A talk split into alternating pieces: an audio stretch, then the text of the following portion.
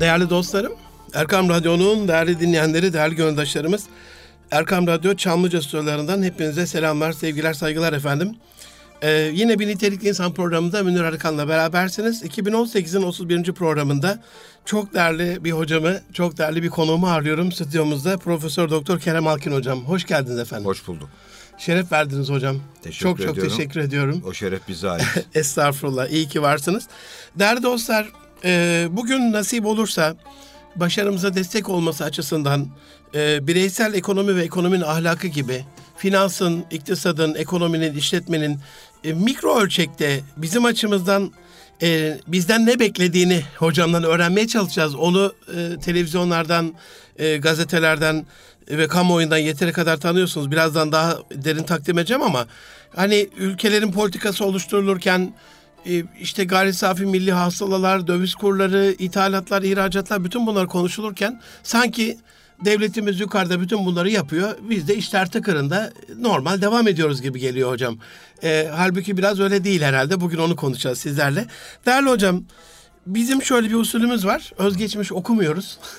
Yunusça başlayalım istiyoruz. Hani bir ben vardır benden içeri diyor ya.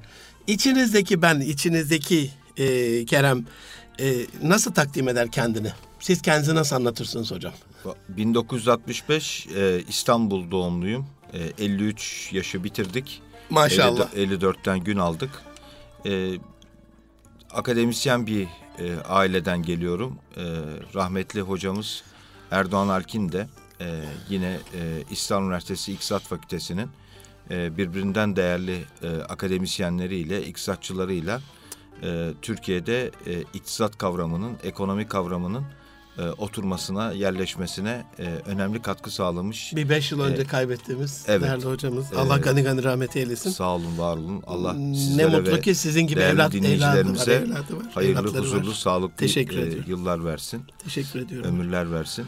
Ee, şimdi e, yaklaşık e, evlilikte 30. yıla gidiyorum.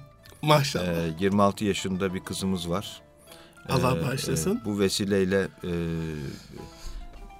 gerçekten baktığım zaman e, özellikle e, eşimin e, gerçekten bu kariyer sürecine verdiği e, desteğin ne kadar değerli olduğunun da e, farkındayız. Çünkü akademisyenlik mesleği e, maddi beklenti e, olmaması gereken bir alan. E, dolayısıyla kendinizi üniversiteye e, tamamıyla vakfettiğinizde, Vakfetmiş e, akademik hayata e, öğrencilerinize vakfettiğinizde e, buna bağlı olarak da e, kendi özel yaşamınızla ilgili olarak da çok büyük e, maddi beklentiler içerisinde doğal olarak olmamak ol, e, ol- olunması mümkün değil. Dolayısıyla halen kiradayız. E, mütevazi bir arabamız var. Eyvallah. E, ama Eyvallah. e, bu bir tercih, e, bu bir kişisel tercih. E, eşinizle e, beraber yola çıkıyorsunuz ve bu hayat e, pınarından e, beraber bir şeyleri tadıyorsunuz. Eyvallah. Bu vesileyle e, gerçekten evlilik müessesesinin de e, ne kadar e, kıymetli ve değerli bir e, süreç olduğunu da e, aslında e, insan idrak ediyor. Eyvallah. Ee, bu vesileyle e, İstanbul Üniversitesi İktisat Fakültesi'nde e, başlamış olan e, akademik çalışmalar sonra e, kuruluşunda görev aldığım İstanbul Ticaret Üniversitesi'nde 13 yıl devam etti. Bir yıl bir rektörlük deneyimi yaşadım. E, ilginç bir deneyimdi ama e, o deneyimde e, benim üniversite kavramından anladığımla e, üniversiteyi kuranların e, üniversite kavramından anladıkları birbiriyle örtüşmediğinden dolayı yollarımızı ayırdık. Eyvallah. E, son 3 yıldan beri, 3 yılı da geçti. E, İstanbul Medipol Üniversitesi'nde e, yine kurulmasına e, öncülük ettiğim İşletme ve Yönetim Bilimleri Fakültesi'nde görev yapıyorum. Eyvallah. Geçtiğimiz günlerde fakültemizin kurucu dekan vekili doçent doktor Nihat Alayoğlu'nu da İstanbul Ticaret Üniversitemize uğurladık. Kendisi İstanbul Ticaret, özür dilerim İstanbul Ticaret Odası'na uğurladık. Eyvallah. E, e, daha önce İstanbul Ticaret Üniversitesi'nin genel sekreteriydi. Hı hı. Ondan önce de MÜSİAD'ımızın e, genel sekreteriydi. E, dolayısıyla şimdi İstanbul Ticaret Odamızın genel sekreteri dünyanın en büyük e, ticaret e, genel manadaki odalarından, Odalarından bir, bir tanesi. tanesi. 400 bin küsür üyesi var. E, Nihat Alayoğlu hocamız e, bir e, iş bitirici bir insandır. E, çok kalender bir insandır. Çok değerli bir e, abimizdir. Dolayısıyla İstanbul Ticaret e, Odası Genel Sekreterliğine e, büyük bir e, e, gönül mutluluğuyla uğurladık. Ha, tabii bizim e, fakültemiz açısından e, bir kayıp oldu. E, ama e, İstanbul Ticaret Odamız açısından da e, bence çok Büyük bir hayırlı bir olmuştur. tercih, tercih Eyvallah. oldu. E, bu arada da e, biz tabii yaşımız gereği biz elimizi taşın altına soktuk ve şu anda fakültenin dekan vekilliğini ben üstlendim Eyvallah. e, mütevelliyeti başkanımız ve sayın rektörümüzün e, e, uygun görmeleriyle daha sonra da hızlı bir şekilde e, sayın mütevelliyeti başkanımızı da sağlık bakanımız olarak e, Cumhurbaşkanlığı hükümet sistemindeki yeni kabineye uğurladık. Yani dolayısıyla e, bu böyle bir bayrak yarışı aslında hayat. Kesinlikle. Bir- dola- e, hayatın bu e, koşuşturmalı süreci içerisinde e, birçok birbirinden önemli proje ve süreçte e, görev alırken e, gerçekten bazen hiç beklemediğiniz kadar hızlı e, bir gö- görev değişiklikleri e, söz konusu oluyor. Tatlı ama sürprizler. e, ama her zaman için e, birinci önceliğin e, ülkeye katkı sağlamak e, noktasında olduğunu da her zaman vurgulamak lazım. Kesinlikle. Ee, hocam şey var, mobil seyahat yönetim kurulu Evet bir e, mobil katma değerli servisler var e, dünyada ve Türkiye'de. E, bu akıllı telefonlar olarak ifade ettiğimiz yeni dönem, yeni nesil e, cep telefonlarında hayatımızı kolaylaştırmak üzere e, çeşitli e, teknoloji üretebilen, yazılım üretebilen e, firmalar tarafından yapılan dünyada ve Türkiye'de bir takım aplikasyon dediğimiz uygulamalar var. E, bu uygulamaları e, ve katma değerli servisleri üreten e, Türk Teknoloji Kobilerinin e, üye oldukları bir Oldukları derneğin bir yer. başkanlığını yürütüyorum. Bir de e, Cumhurbaşkanlığı e, Baş Danışmanımız Sayın Profesör Doktor Davut Kavranoğlu'nun kurucu başkanı olduğu e, ve kendisinin şu anda baş danışman olması nedeniyle e, benim kendisi adına e, emanet olarak üstlendiğim e, e, o da tesadüfen yine e, buralarda Kısıklı'da e, bizim bu, bu radyo yayınını yaptığımız yere yakın e, Bilgi Ekonomisi Derneğimiz var. O da şu anda dünyanın bir numaralı başlığı. E, herkesin Kesinlikle. e, bütün e, dünyada iddialı ülkelerin üzerinde durdukları bir konu. E, çünkü e, ülkeler 21. yüzyılda e, rekabeti e, ve birbirlerine karşı e, belirli üstünlükleri e, bilgi ekonomisine dayalı e, süreçlerle e, gerçekleştirecekler. E, bu çerçevede de e, işte mesela son dönemde e, milli savunma alanında e, özellikle yerli e, yazılım ve donanımını yapabilen bir ülke olmamızın e, terörle mücadelede e, bize ne kadar büyük avantajlar e, sağladığını hep beraber şahit olduk.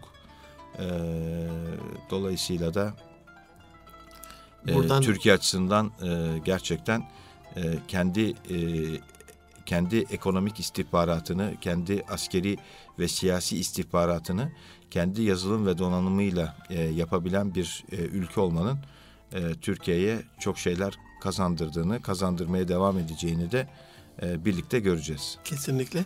Bu arada bir de Varlık Fonu Yönetim Kurulu üyeliği var. Evet, e, Ee, Cumhurbaşkanlığımıza bağlandı. E, daha önce Başbakanlığa bağlıydı.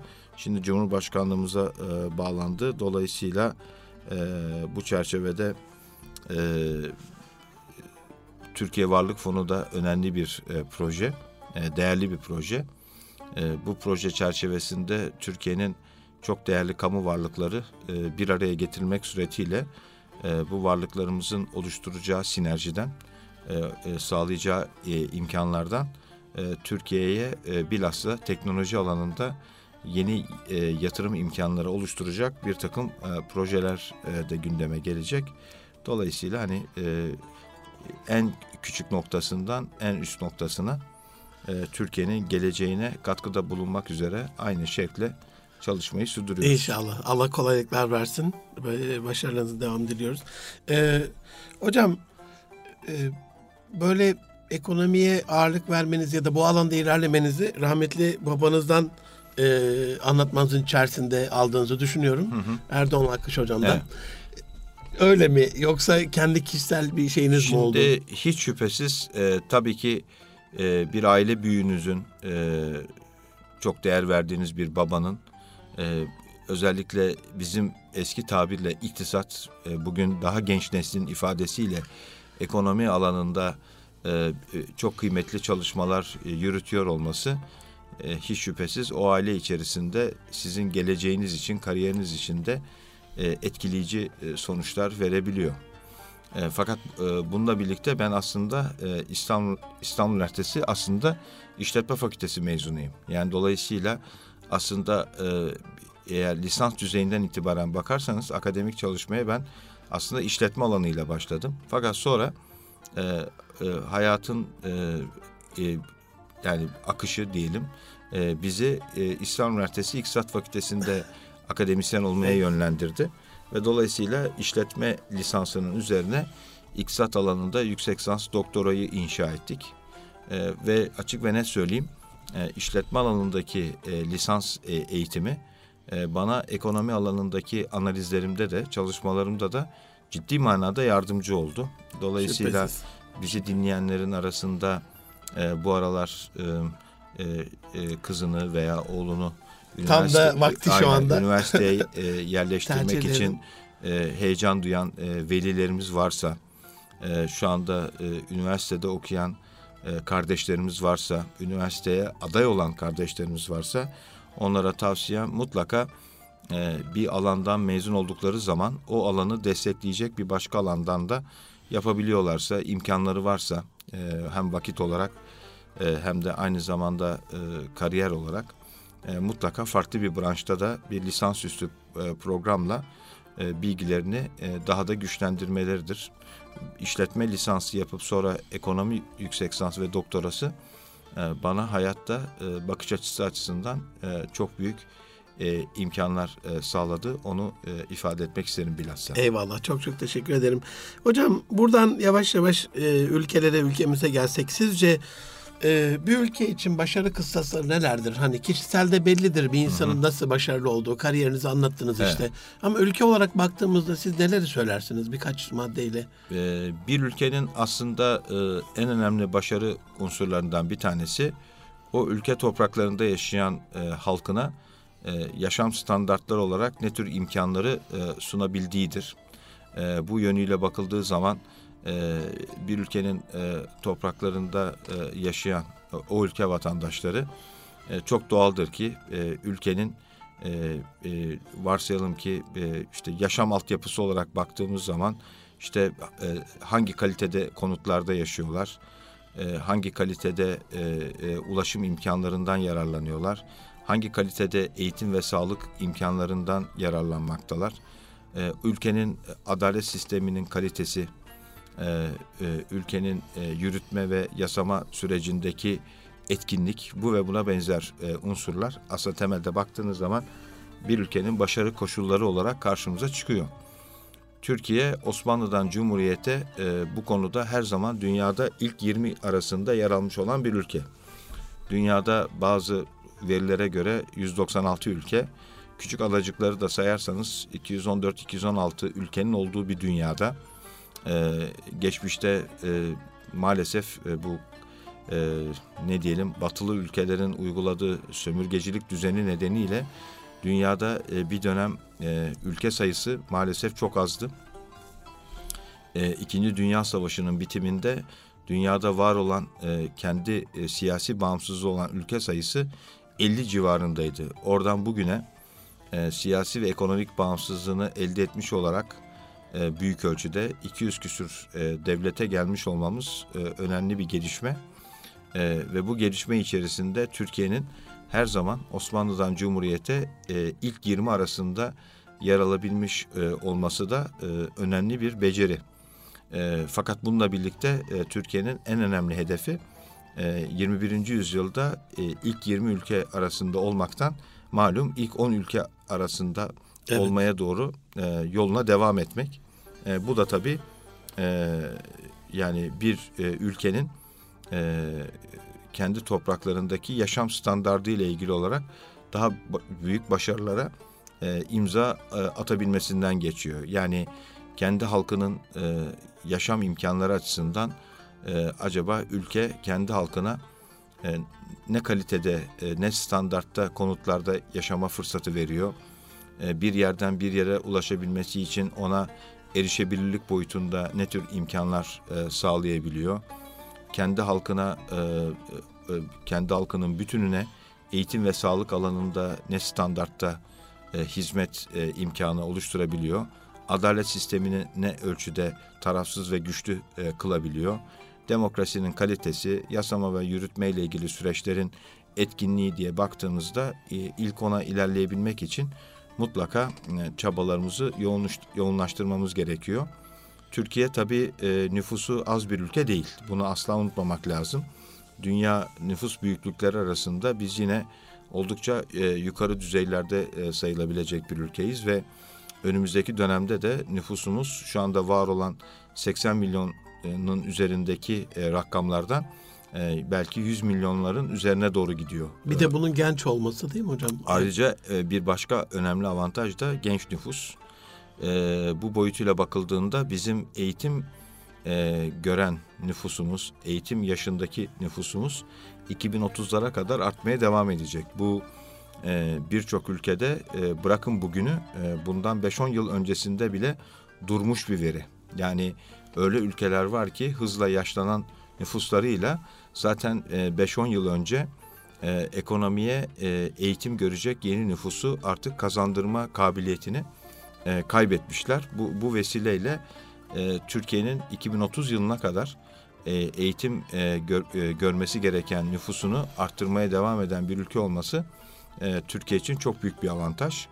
Ama 2030'dan sonra e, dü, dünyanın bütünü için geçerli olan bir durum bu. E, Türkiye'de yavaş yavaş yaşlanmaya başlayacak. E, ama mesela e, enteresandır Çin de Çin bizden daha fazla hızlı yaşlanacak. E, Çin mesela e, bu konuyu fark etmesiyle birlikte e, geçmişte mesela e, tek çocuk kuralı tek vardı çocuk Çin'de. Vardı, şimdi... Ama şimdi e, anladılar ki bu kural önümüzdeki dönemde Çin için hızla yaşlanan nüfusu itibariyle başka tür riskleri beraberinde getirecek. Çin mesela bu, bu fikrinden e, vazgeçme noktasına geldi.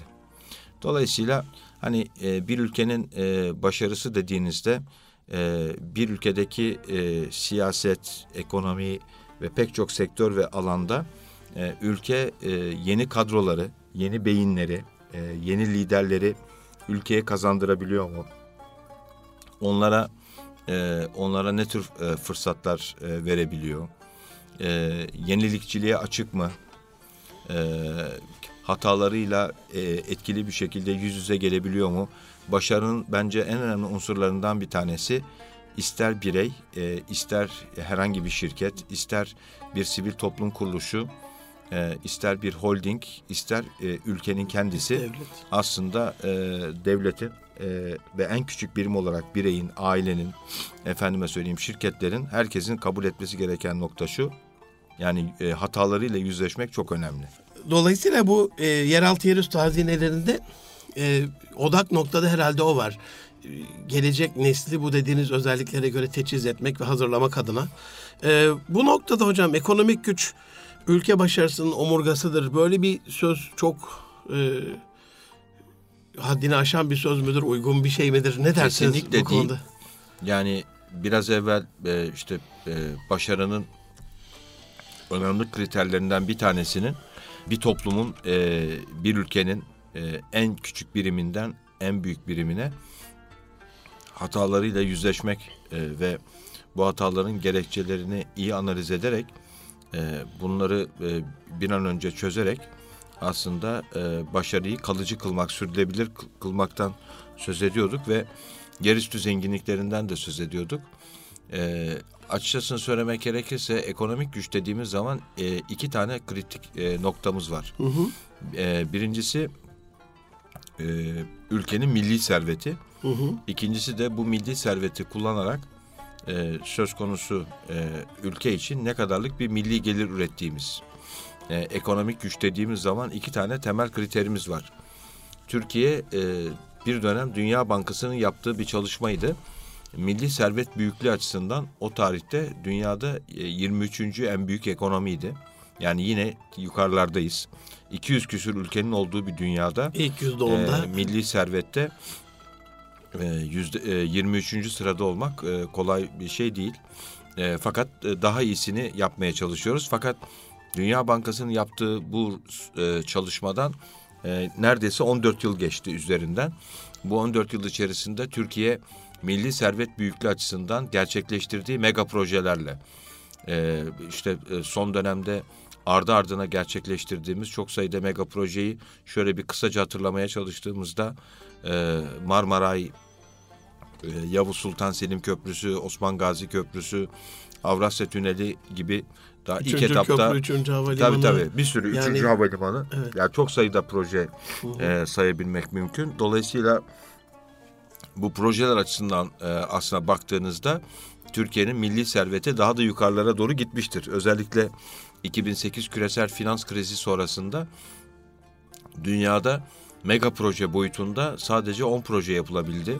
Bu yapılabilen 10 projenin altısının Türkiye'de tamamlanmış olması Süper. Türkiye'nin ne kadar dinamik, ne kadar e, başarılı son dönemde e, Sayın Cumhurbaşkanımızın e, başkanlığında, onun liderliğinde aslında bu süreci ne kadar etkili yönettiği konusunda önemli bir ipucu verir. Dolayısıyla milli servet açısından Türkiye e, ilerlemeye devam eden bir ülke, ilerlemek zorunda da olan bir ülke.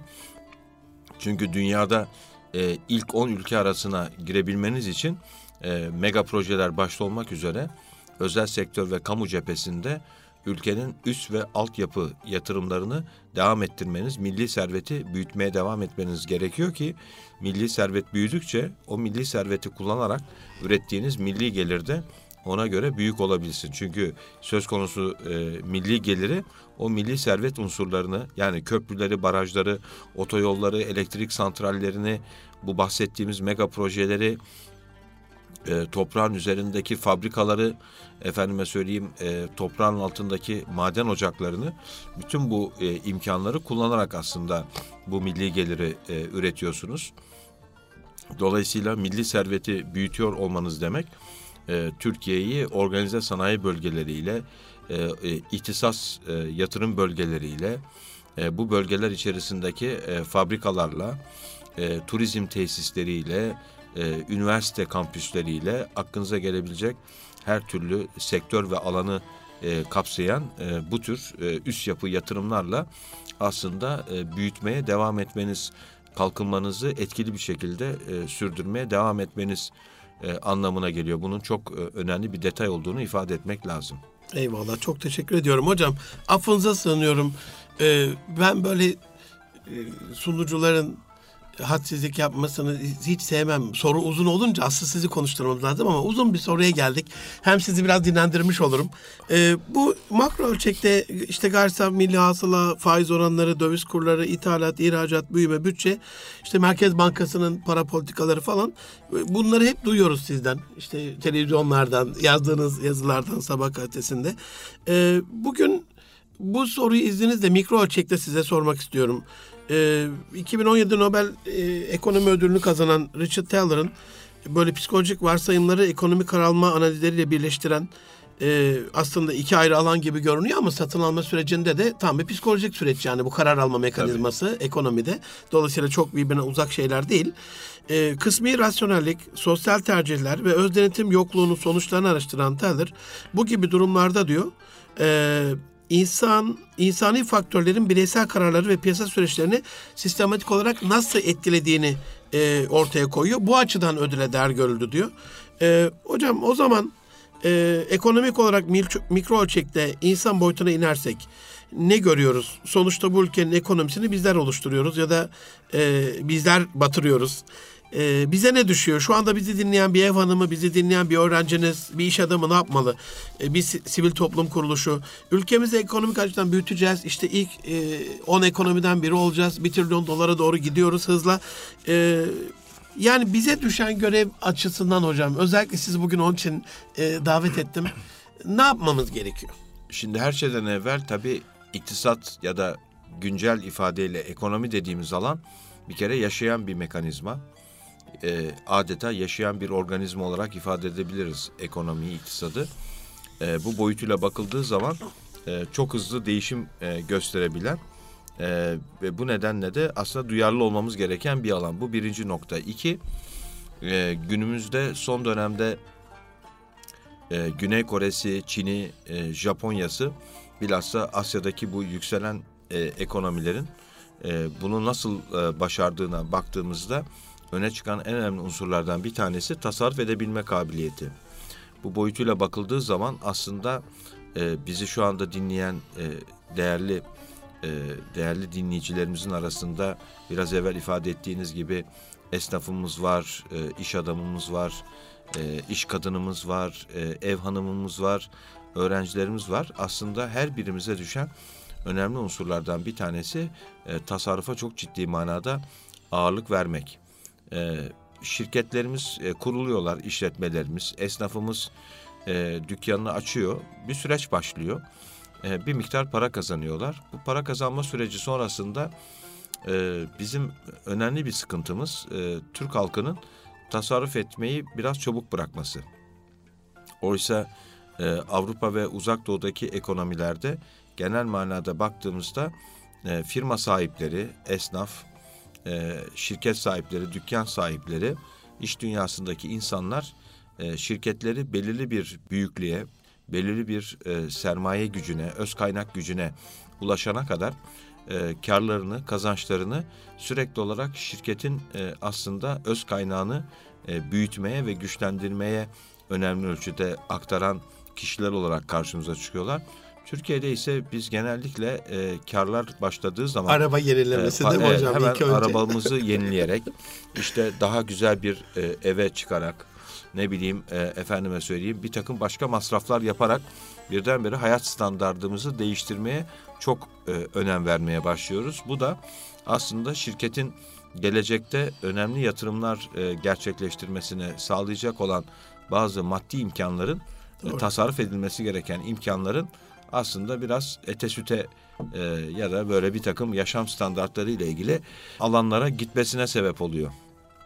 E, bu nedenle genel hayat kurgusu olarak e, baktığınızda aslında genel hayat kurgusu olarak baktığınızda e, Türkiye e, bu açıdan biraz e, tasarrufa ciddi manada ağırlık vermesi gereken e, bir dönemden geçmekte. E, bugün özel sektörün e, hem banka borçları hem de dış borçları itibariyle zorlu bir e, etaptan e, geçecek e, olduğundan söz ediyoruz. E, bu boyutuyla bakıldığında aslında e, firmalarımız belki de e, son 20-25 yıl içerisinde elde ettikleri kazançların önemli bir kısmını çok hızlı e, hayat standartlarını e, değiştirmeye kullanmak yerine bir dönem daha tasarruf etmeyi tercih etselerdi bu tasarruflarını e, şirketin öz kaynaklarına e, koysalardı ve bu öz kaynaklarla e, yapılması gereken yatırımları karşılasalardı belki bankacılık sektöründen bu kadar büyük ebatta e, büyük, bu kadar büyüklükte e, bir kredi kullanımı e, söz konusu olmayacaktı. Bu kadar ciddi bir dış borçlanma e, belki söz konusu olmayacaktı ve bu nedenle günümüzde e, Türkiye ekonomisi için konuştuğumuz e, riskler belki bu süreç bu seviyede olmayacaktı. Bunun dolar kuruna baskısı bu kadar olmayacaktı belki. Elbette. Şimdi bir ulusal ekonomide e, yaklaşık olarak e, e, Türk şirketleri e, önümüzdeki bir yıl e, 100 milyar doların üzerinde vadesi gelen e, dış borç ödeyeceklerse veya bunu çevirmeleri gerekiyorsa e, e, ve, e, e, ekonominin temel gerçekleri çerçevesinde başka nedenlerden dolayı da dövize ihtiyaç e, söz konusuysa o zaman döviz kurlarının yükselmesine e, bence çok şaşırmamamız gerekiyor. Dolayısıyla e, bazen de e, yani her şeyi hükümetten e, beklemek yerine e, vay bu ekonomi yönetimi e, neden e, bu kuru tutamıyor vesaire tamam da peki biz e, söz konusu e, döviz kurlarının e, yükselmesine e, sebep olacak şekilde biz kendi hayatımızı nasıl e, yönettik? Acaba çok mu para harcadık?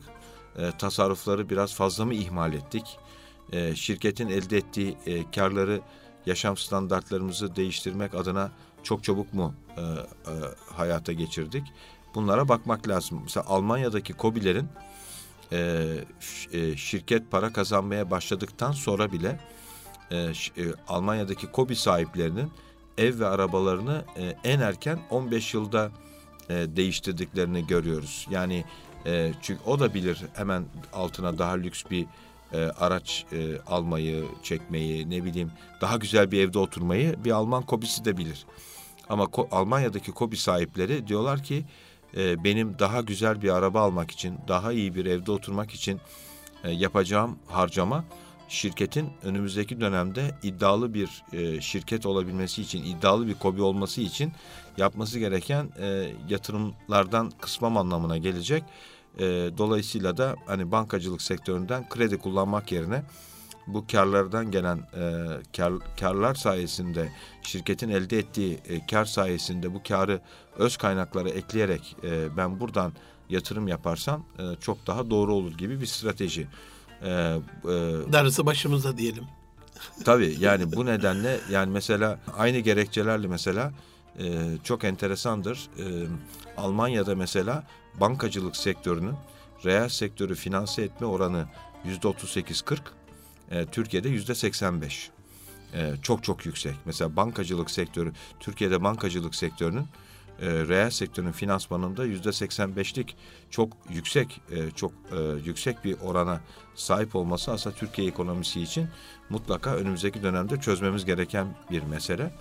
E, bu ve buna benzer başlıklar çok önemli. Yani e, başarı e, bazen de başarıyı sürdürülebilir kılmak, e, başarıyı kalıcı kılmak, efendime söyleyeyim e, bir ülkede ekonomik başarıyı e, kalıcı kılmanın önemli unsurlarından bir tanesi bazen de e, bu tasarruflara gerçekten ciddi manada e, ehemmiyet vermekten, önem vermekten geçiyor. Eyvallah. Değerli hocam e, kısa bir ara vereceğiz.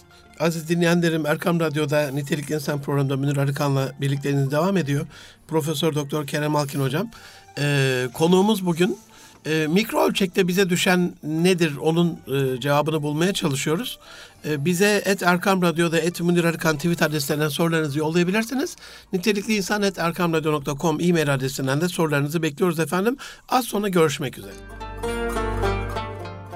Aziz dostlarım, değerli dinleyenler, Erkam Radyo'nun değerli gönüldaşları, Erkam Radyo'da Münir Arıkan'la Nitelik İnsan programının e, 2018'in 31. bölümü e, Profesör Doktor Kerem Alkin hocamın e, konuk olduğu bölümle devam ediyor. Hocam yeniden hoş geldiniz. Hoş bulduk tekrar. Ee, bu en son araya geçmeden evvel sorduğum soruda hani mikro ölçekte bize düşen görevler nedir derken bu bahsettiğiniz tasarrufla ilgili e, Peter Drucker şey derdi yani başarıyla alakalı e, hayatta ilk 5000 dolarınızı biriktirebilmek çok önemli bir kriter derdi. E, demek ki mikro ölçekte hani bizi dinleyen bir ev hanımı, bir anne, bir baba, bir öğrenci e, birazcık ayağını yorganına göre uzatmayı herhalde öncelemeli. Aynen öyle. Yani e, bir ülke ekonomisinde o ülkenin e, var olması adına, ekonomik gücünü devam ettirebilmesi adına, e, kalkınmasını sürdürülebilir e, etme adına her zaman için e, toplumun bütün bireylerinin ayağını yorganına göre uzatması çok önemli. Şimdi mesela Amerikalı başarılı iş adamlarının e, ya da başarılı üst düzey yöneticilerin hayatları ile ilgili belgesellere bakıyorum. Hı hı.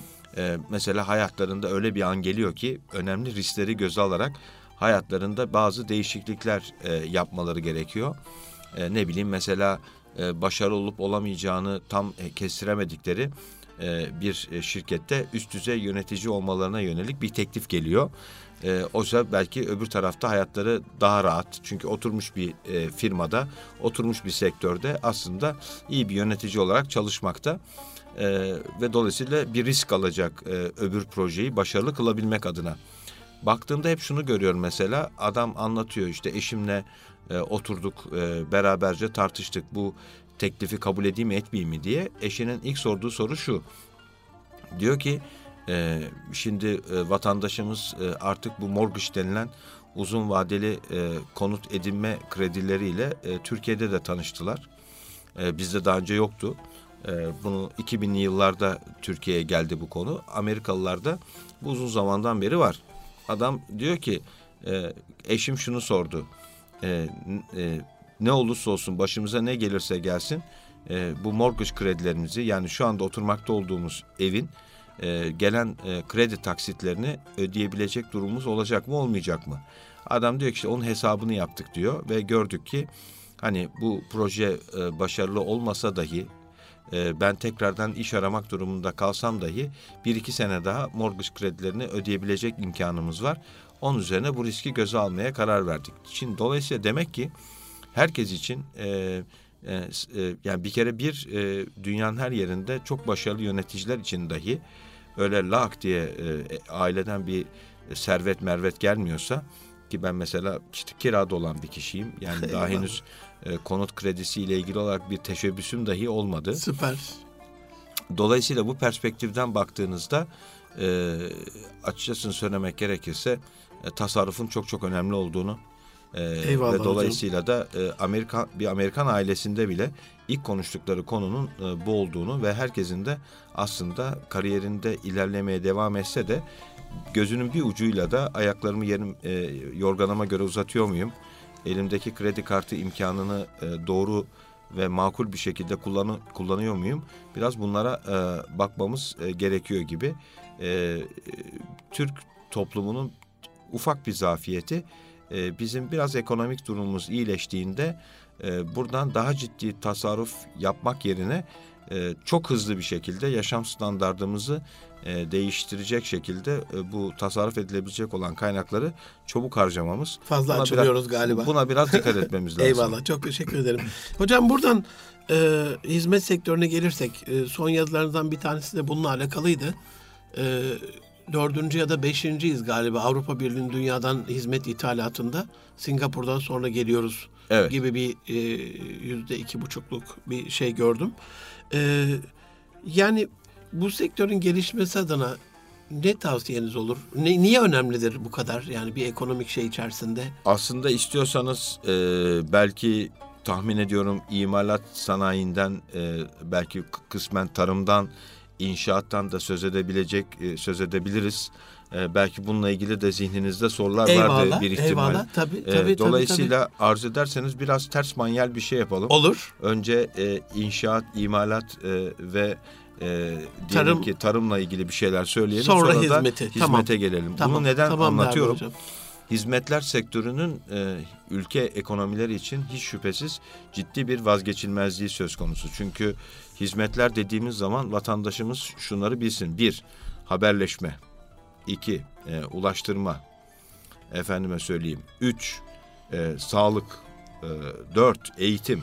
Bunların her birisi bir ülke ekonomisi için vazgeçilmez. Bilişim de bunun içerisinde. Tabii tabii. Yani, yani şimdi bizim e, tabii biz şimdi tahmin edersin ki 54 yaş olunca biz biraz analogçuyuz. Analogçu olduğumuz için bilişim teknolojileri dediğinde biz hala ulaştırma haberleşme kısmındayız. Yani Estağfurullah e, aslında bugünün dijitalleşen dünyasında e, hiç şüphesiz e, bizim artık e, haberleşme haberleşmenin yanı sıra ona aslında e, bilişim teknolojileri, e, iletişim e, gibi ki bizim e, kurumumuzun adı da zaten öyle değil mi? e, Bilişim Teknolojileri ve İletişim Kurumumuz BTK diye geçiyor. Dolayısıyla biraz dilimizi değiştirmemiz lazım ama biz hala böyle işte haberleşme vesaire diyoruz. Zaten e, genç kuşak e, evde hala sabit telefonum var diye e, e, hala eve e, basılı gazete alıyorum diye biliyorsun bizimle dalga geçiyorlar. E, diyorum ki arkadaş ben 50 yaşıma kadar böyle gelmişim. Evde mutlaka sabit telefonum da olacak. Mutlaka yazılı e, basıl e, ga, yani basılmış olan gazeteyi de e, alabildiğim kadar yani basıl basılmaya devam edene kadar da almayı sürdüreceğim. Çünkü Eyvallah. biz öyle okumaya, öyle hayata bakmaya alışmışız. Şimdi bu noktadan hareketle hizmetler sektörünün vazgeçilmezliği aşikar. Fakat bununla birlikte 2008 e, son küresel finans krizinde bir temel nokta ortaya çıktı ki ülke ekonomilerini aslında e, ayakta tutan en önemli unsurlardan bir tanesi üç temel e, vatansever olarak adlandırılan sektör. Bu vatansever e, literatürde de Patriot sektörler hı hı. E, diye geçiyor. Bu e, tabii özür dilerim diğer sektörler sanki vatan dışı değil yani o eyvallah, anlamda değil. Eyvallah. Bu sektörlerin vatansever sektör olarak e, adlandırılmasının e, iktisat literatüründe bunlara vatansever sektör denilmesinin e, üç tane temel nedeni var. Bir, çok fazla istihdama imkan sağlayan sektörler olmaları. İki, o, o ülkeyi herhangi bir nedenden dolayı da e, kolay kolay terk edemeyen e, sektörler e, olmaları. E, bunlardan birincisi ülkenin e, imalat sanayisi. E, ikincisi e, tarım sektörü, üçüncüsü de inşaat sektörü. Üç tane e, vatanperver sektör. E, tekrar vurguluyorum. Ülkede herhangi bir ekonomik ve siyasi çalkantı olduğu zaman özellikleri gereği bu üç sektör ülkeyi çok e, e, hızlı terk edemiyorlar ya da hiç terk etmiyorlar ve de çok ciddi manada istihdama imkan sağlayan sektörler. Çıkan rakam şu, e, deniyor ki e, bir ülkede imalat sanayinin milli gelirin ve katma değerin üretimindeki ağırlığının yüzde 25'in altında e, olmaması lazım. E, tarımın yüzde 10'un altında olmaması lazım. İnşaatın da yüzde 7'nin altında olmaması lazım. Bu üçünün toplamı yüzde 42'ye e, tekabül ediyor. Yüzde 42 ediyor bu. E, ve dolayısıyla da e, bunun anlamı şu demek ki kalan yüzde 58'inde hizmetler sektörü tarafından Eyvallah. üretilmesi gerekmekte. Yani sorunuza biraz Eyvallah. farklı bir yerden e, gelerek Çok iyi oldu. E, cevap verme e, imkanımız oldu. E, bu yönüyle bakıldığında e, demek ki e, imalat sanayimizin Türkiye'deki ağırlığını yüzde 25'in altına e, indirmemek lazım. E, şu anda e, imalat sanayimiz e, aşağı yukarı yüzde 18'ler civarında bir yerlerde e, bizden çok daha kötü durumda olan imalat sanayisinin e, e, e, milli gelirdeki payının yüzde 12'lere kadar düştüğü ülkeler var. Mesela bunlardan bir tanesi Amerika Birleşik Devletleri. Evet Başkan Trump e, çırpınıyor ama şu e, anda. e, e, bir yönüyle bakıldığı zaman uluslararası çevrelerde e, enteresan hareketleriyle, enteresan çıkışlarıyla, sosyal medyadaki mesajlarıyla ciddi manada eleştirilen ya bu adam ne yapıyor, deli midir nedir? falan gibi denilen bir insan. Fakat bir yönüyle bakıldığı zaman Trump'ın bu ticaret savaşları işte e, Çin, e, Meksika, Kanada, Avrupa Birliği çeşitli ülkelerin e, yani Amerika'nın o ülkelerden ithal ettiği ürünlere ekstra gümrük vergileri koyuyor. E, kavga çıktı, dövüş çıktı bununla ilgili vesaire.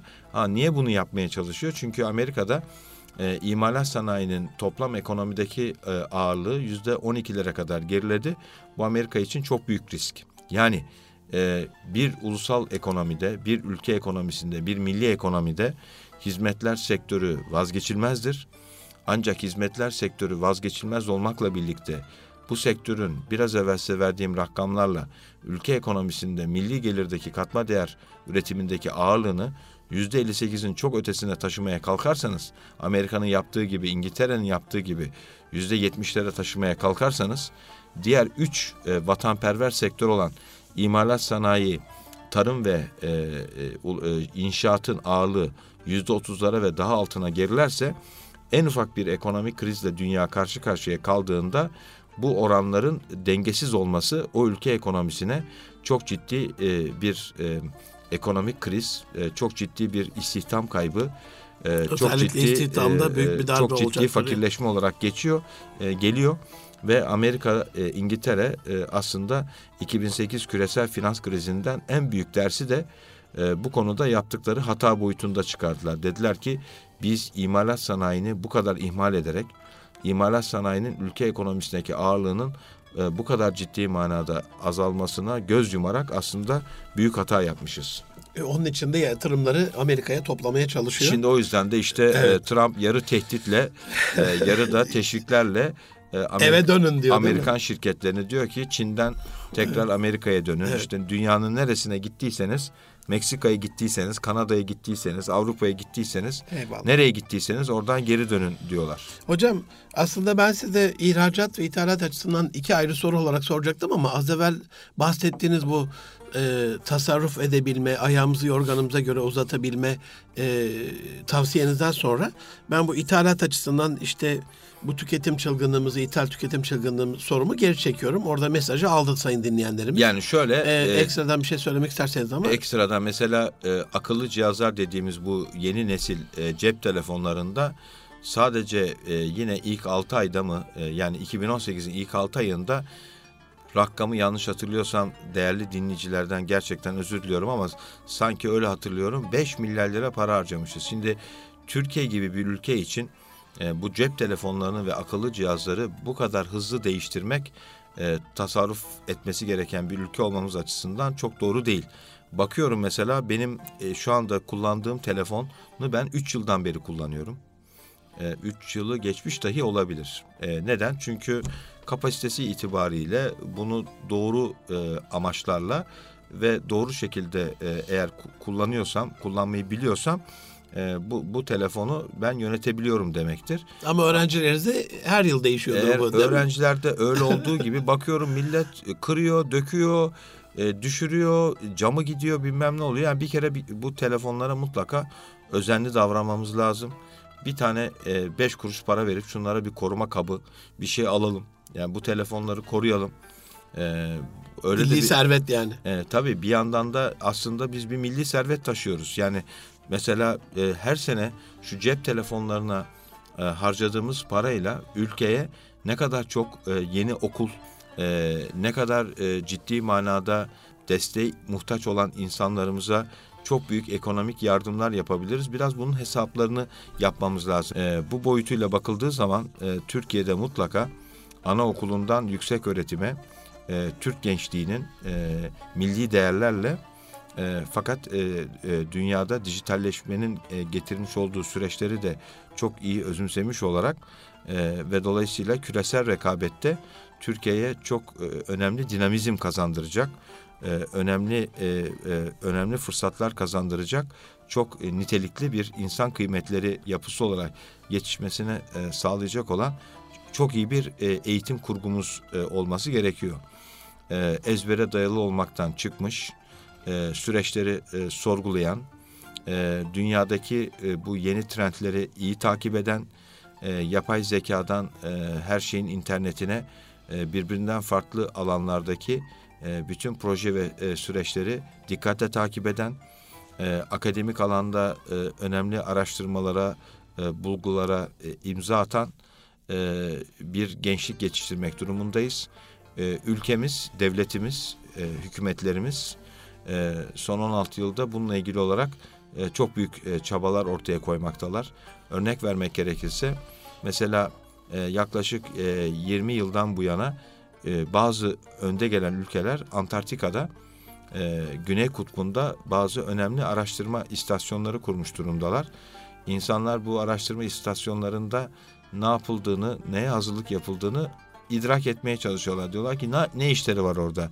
Şöyle, e, mesela söz konusu Antarktika'daki hava sıcaklığı farklılıkları, e, zaman zaman e, saatte 380-400 kilometreye e, ulaşan e, rüzgarlar vesaire dikkat alındığında aslında orada önde gelen ülkeler e, uzaya gönderecekleri ekipleri hazırlamaktalar.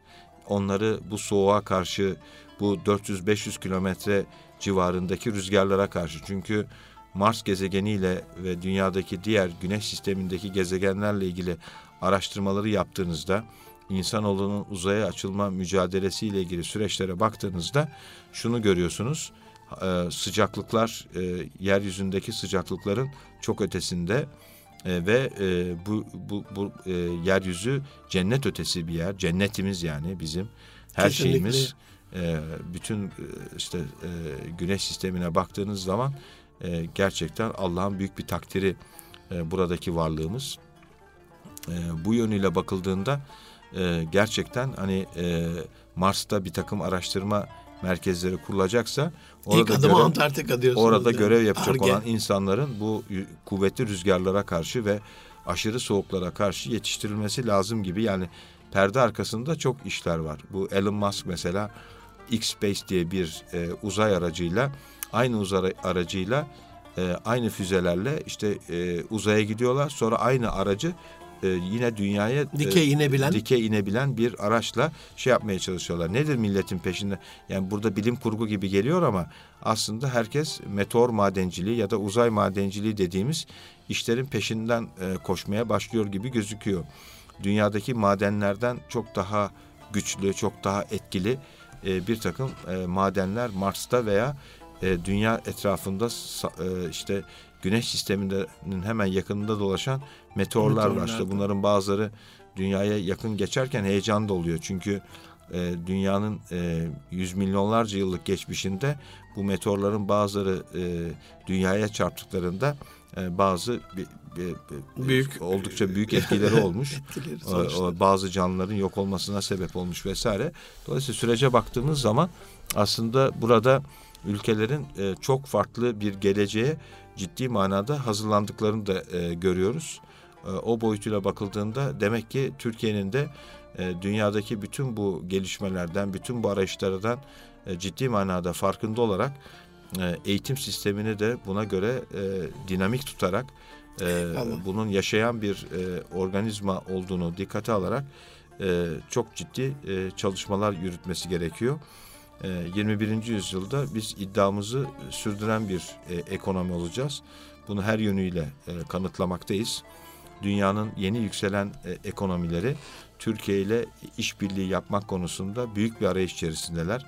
Sayın Cumhurbaşkanımızın geçen hafta dünyanın yeni yükselen ekonomiler olarak Brezilya, Rusya, Hindistan, Çin ve Güney Afrika ülkelerinin zirvesine davet edilmiş olması, bu zirvede söz konusu ülkelerin devlet başkanlarıyla çok önemli gelişme, e, görüşmeler gerçekleştirmiş olması aslında e, bu noktayı e, teyit ediyor e, diye ifade edeyim.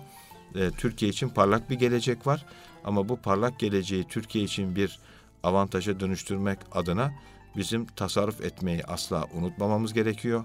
Ayağımızı yorganımıza göre uzatmayı asla ihmal etmememiz gerekiyor ve e, çok iyi bir eğitimle e, de bunu çok, çok iyi bir eğitim sistemiyle de e, gençlerimizi gelecek için çok iddialı yetiştirmemiz gerekiyor. Çok çok teşekkür ediyorum değerli hocam. En sevmediğimiz bölüme geldik. E, süre bu kadar. Elbette. E, bize ayrılan süre. Ben e, şeref verdiniz, değer kattınız. Zahmetiniz için, vakit ayırdığınız için çok çok teşekkür ediyorum bütün dinleyenlerim adına. Değerli dostlarım, Erkam Radyo'da Münir Erkan'la Nitelik İnsan programında Profesör Doktor Kerem Alkin hocamı ağırladık bugün. Umarım tavsiyeleri bir kulak küpesi olur. Gelecek hafta görüşmek üzere. Hoşçakalın efendim.